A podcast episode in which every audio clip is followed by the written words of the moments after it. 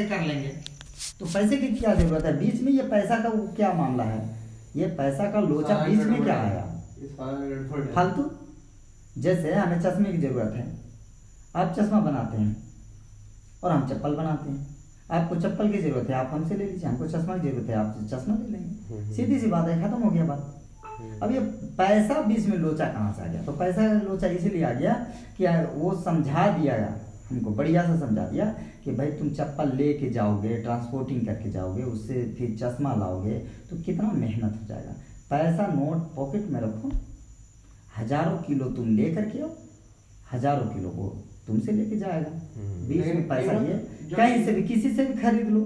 अब वो अब, अब कोई ज़रूरी है कि जो आपके पास आपके पास आप चश्मा ही बनाते हैं। दुनिया भर की चीज़ बनाते नहीं। लेकिन हमको भैया चश्मा की ज़रूरत है लेकिन आपको चप्पल की ज़रूरत है नहीं। हम जो चप्पल बनाते हैं भैया आपको टमाटर की ज़रूरत है हमारे हम टमाटर बनाते नहीं। उगाते नहीं टमाटर तो ये उगाते हैं भाई साहब। तो भाई चश्मा वाला चप्पल खरीदना है तो टमाटर वाले से वो थोड़ी ना खरीद सकता है चप्पल वाले से खरीदेगा। तो यहाँ पर बात यहाँ अटक गई। अब लोगों को समझ में आया, अरे हाँ यार पैसा तो बीच में बढ़िया काम की चीज़ है। तो इस प्रकार के समझाया और ठीक है लॉजिकली समझाया। और लॉजिक से समझाने के बाद जो है ना, लोग समझ जाते हैं। धीरे धीरे ऐसा हो गया। तो हमारा वैदिक व्यवस्था चौपट हुआ, सारा मेंटेनेंस खराब हो गया। और उत्पादन पे हम टिके नहीं? पैसा कमाने पे ज़्यादा टिके पैसा हम कमाएँगे और कंपनियाँ उत्पाद बनाएँगी हम उससे खरीदेंगे सारा धंधा इस पर। अब उसको मालूम चल गया कि अब सब पैसे पर डिपेंड हो गया। अब कोई उगा नहीं रहा है। उगाने की बात सोच नहीं रहा है। हर व्यक्ति ये सोच रहा है अपने बच्चों को पढ़ाएँगे इसको नौकर बनाएँगे अमेरिका भेजेंगे दुबई भेजेंगे। बाद में बूढ़ा हो जाते हैं सोचते हैं हमारे बच्चे आएँगे हमारी सेवा करेंगे। क्यों क्यों करेंगे तुम्हारी सेवा? तुम तो ज़िंदगी भर के लिए दूसरे के नौकर बनाने के लिए उसको मेंटली पढ़ाया शारीरिक वो सब कुछ दिया वैसे ही उसको बनाया सब कुछ किया। आज वो दूसरे की नौकर नौ, नौकरी करेंगे तुम्हारी सेवा क्यों करेंगे? वो तो आप सर्विस को आप सेवा जैसे कहते हैं सेवा निवृत्त। मतलब सर्विस को सेवा जबकि उसको नौकर बोलना चाहिए से सर्विस को सेवा मान लिया सर्विस तो भाई सेवा कर रहा है वो अपने बाप का। वो तुम्हारी सेवा क्यों करेगा? तुमने परवरिश की। क्यों? हमारे बेटे पढ़ेंगे लिखेंगे बड़ा बड़ा बनेंगे हमारी सेवा करेंगे पैसे कमाएँगे। तो भैया पैसे सेवा नहीं होती है। सेवा होती है खून पसीने से प्यार से भावना से। तो बेटा तो यही कहेगा दुबई में रह के अमेरिका में रह के एक काम करते हैं आपको एक नौकर लगवा देते हैं। चाहे आप नौकर रख लो। नौकर क्या करेगा? सुबह से शाम तक नौकरी के जो टाइम देखेगा घड़ी के टाइम से वो नौकरी करेगा। चाहे जो काम करे। उसको थोड़ी ना मरने का जीने का ये सब नहीं मतलब है। उसको मतलब है कि टाइम हुआ वो चल देगा। अब उसके बाद आपका जान जाए चाहे कुछ भी हो उससे मतलब नहीं है। उसका टाइमिंग हुआ हो गया पूरा खत्म हो गया बात। सेवा तो वो होता है कि दिन रात उसके सामने हम बैठे रहें उसके लिए मरें उसके बारे में ख्याल रखें उसके बारे में सोचें। उसके हित के बारे में सोचें। कैसे ठीक होगा ये सोचें। तो सारा चीज़ हमारा उल्टा पुल्टा हो गया। सारी व्यवस्था खराब हो गई। पूरा। पूरा पैसों पे हम डिपेंड हो गए। और पैसों ने हमें कहाँ से कहाँ पहुँचा दिया बस बदतर। और ये चीज़ अब वो भी समझ आज तो ये हालात हो गए हैं पैसों के चक्कर में। कितने फर्ट झाड़ डाला है खाने में भी। अपने रोहतक में क्या किया? रोहतक में किसी ने भाई लड़के ने अपने माँ को मार दिया अपनी बहन को मार दिया हाँ, मकान के चक्कर में। आए थे ना अखबार में? हो ठीक है बैंकों का ऊपर से लड़का लड़का रो रहा है ना? पापा पापा पापा ये कर रहा है ना? हाँ देखा था वीडियो? अरे तू उसे छोड़। एक कहानी आपको बता रहा हूँ। एक जो बात एक छोटा सा कहानी है कि ग्रुप में कोई डाला भी था। उस कहानी बड़ा मज़ेदार कहानी था। एकदम छोटी सी कहानी है बहुत लॉजिकली है कि पूरा गाँव कर्ज में था पूरा गाँव विकसित गाँव है। उस गाँव में एक छोटा सा होटल भी है। होटल का मतलब बढ़िया होटल है कमरा वमरा उसमें अच्छा मिल जाता है। बाहर के लोग जो आते हैं उसके होटल का यूज़ करते हैं।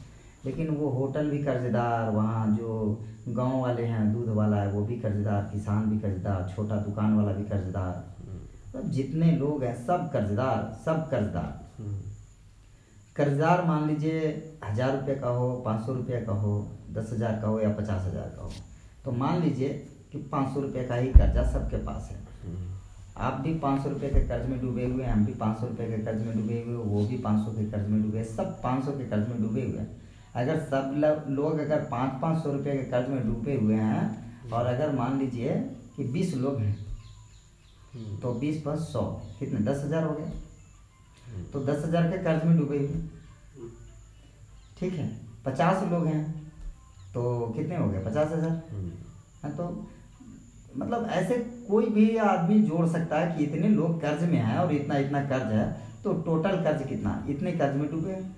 लेकिन अब उसी को हम थोड़ा सा एक्सपेंड करते हैं।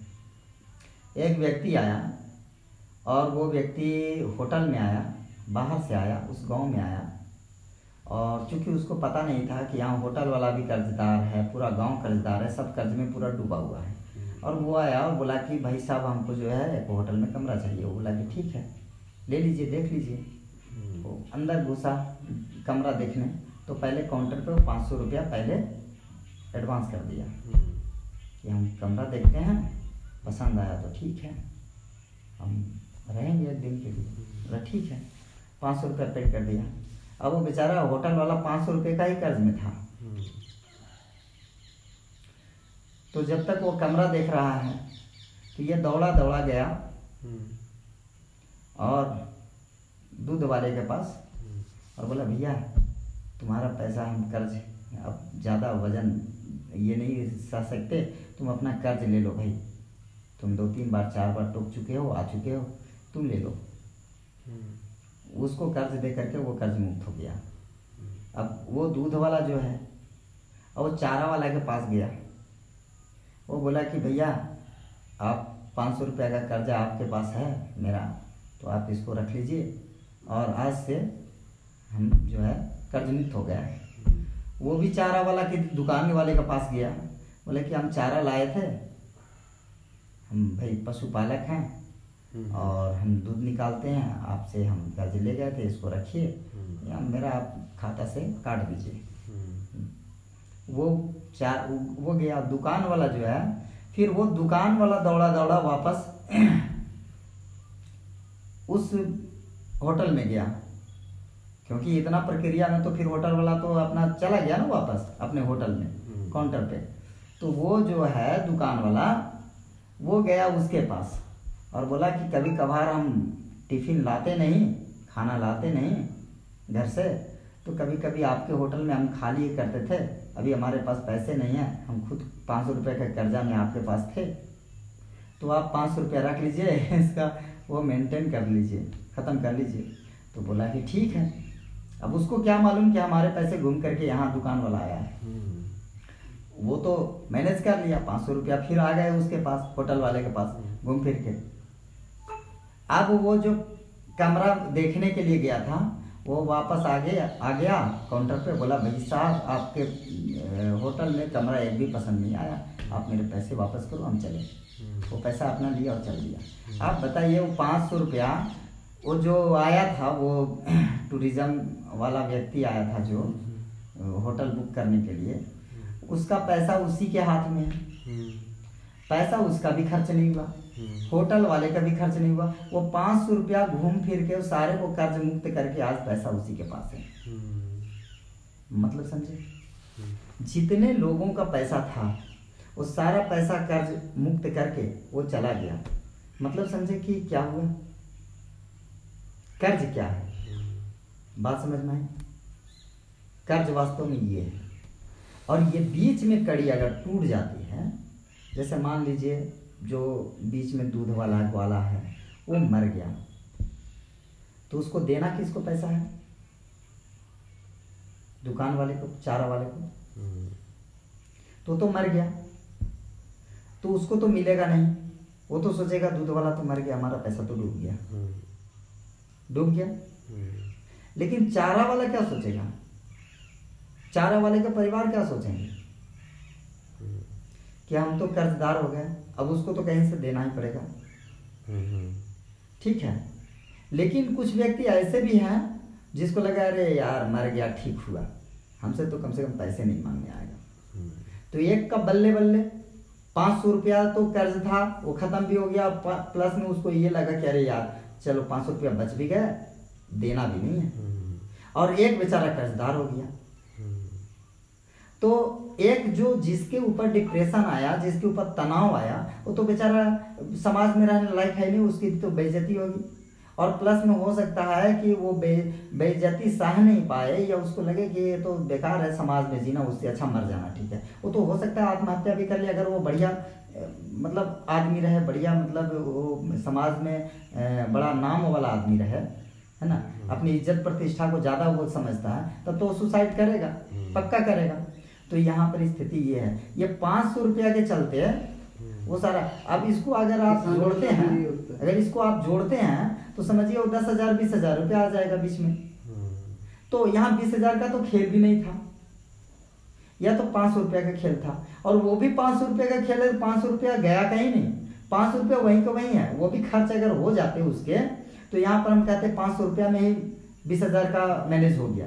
तो भी हम कहते हैं कि पाँच सौ रुपया। लेकिन ये पाँच सौ रुपया का पाँच सौ रुपया बच गया। पूरा गाँव कर्ज मुक्त भी हो गया।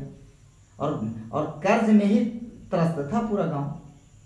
अब बताइए। तो ये खेल हम पाँच सौ रुपया से हम मतलब एक उदाहरण से दिए। अगर ये दस हज़ार दस लाख रुपए का होता बीस लाख रुपए का होता हज़ार करोड़ रुपए का होता तो ये गाँव वास्तव में हज़ार करोड़ रुपए में होता क्या है? पूरा गाँव का विकसित होना तय है। एक गाँव विकसित हो सकता है एक गाँव में बढ़िया रोड बढ़िया घर लोगों को बढ़िया रोज़गार सारा चीज़ हो सकता है। तो छोटे से चीज़ में ज़्यादा समझ में आती है इस बात को समझने का ये है कि ये पैसा जो है ना कुछ है नहीं। वास्तव में लोगों को श्रम और लोगों का अ, समय नष्ट करने वाला चीज़ है। समय और श्रम को जो है ना लूटने वाला चीज़ है। इससे खरीदा जा सकता है किसी को। आप जिसके पास ड्यूटी करते हैं वो आपका आठ घंटा का समय खरीद लिया है। आप अपने जीवन से आठ घंटा के जीवन आप निकालिए। आप उसके लिए जिए। और ऐसे करके आप पर डे जोड़ रहे हैं तो 80 वर्ष अगर आप 60 वर्ष आप ड्यूटी किए तो 60 वर्ष में एक दिन में आप आठ घंटा किए तो साल भर में आप तीन सौ पैंसठ से गुना करिए आठ में। और उसके बाद कितना वर्ष किया? साठ वर्ष। उससे साठ में गुना कर दीजिए। और कितने घंटे हुए? फिर उसको आप ये दिन में बदली कर लीजिए। उतना जीवन आप उसके लिए जिए और बाकी आप अपने लिए जिए। बाद में रात में सोना और फिर कुछ अपना वो। तो जान लीजिए कि आप कितना जीवन जिए। इसका मतलब है कि आप कुछ नहीं जिए। आप तो गुलामी किए।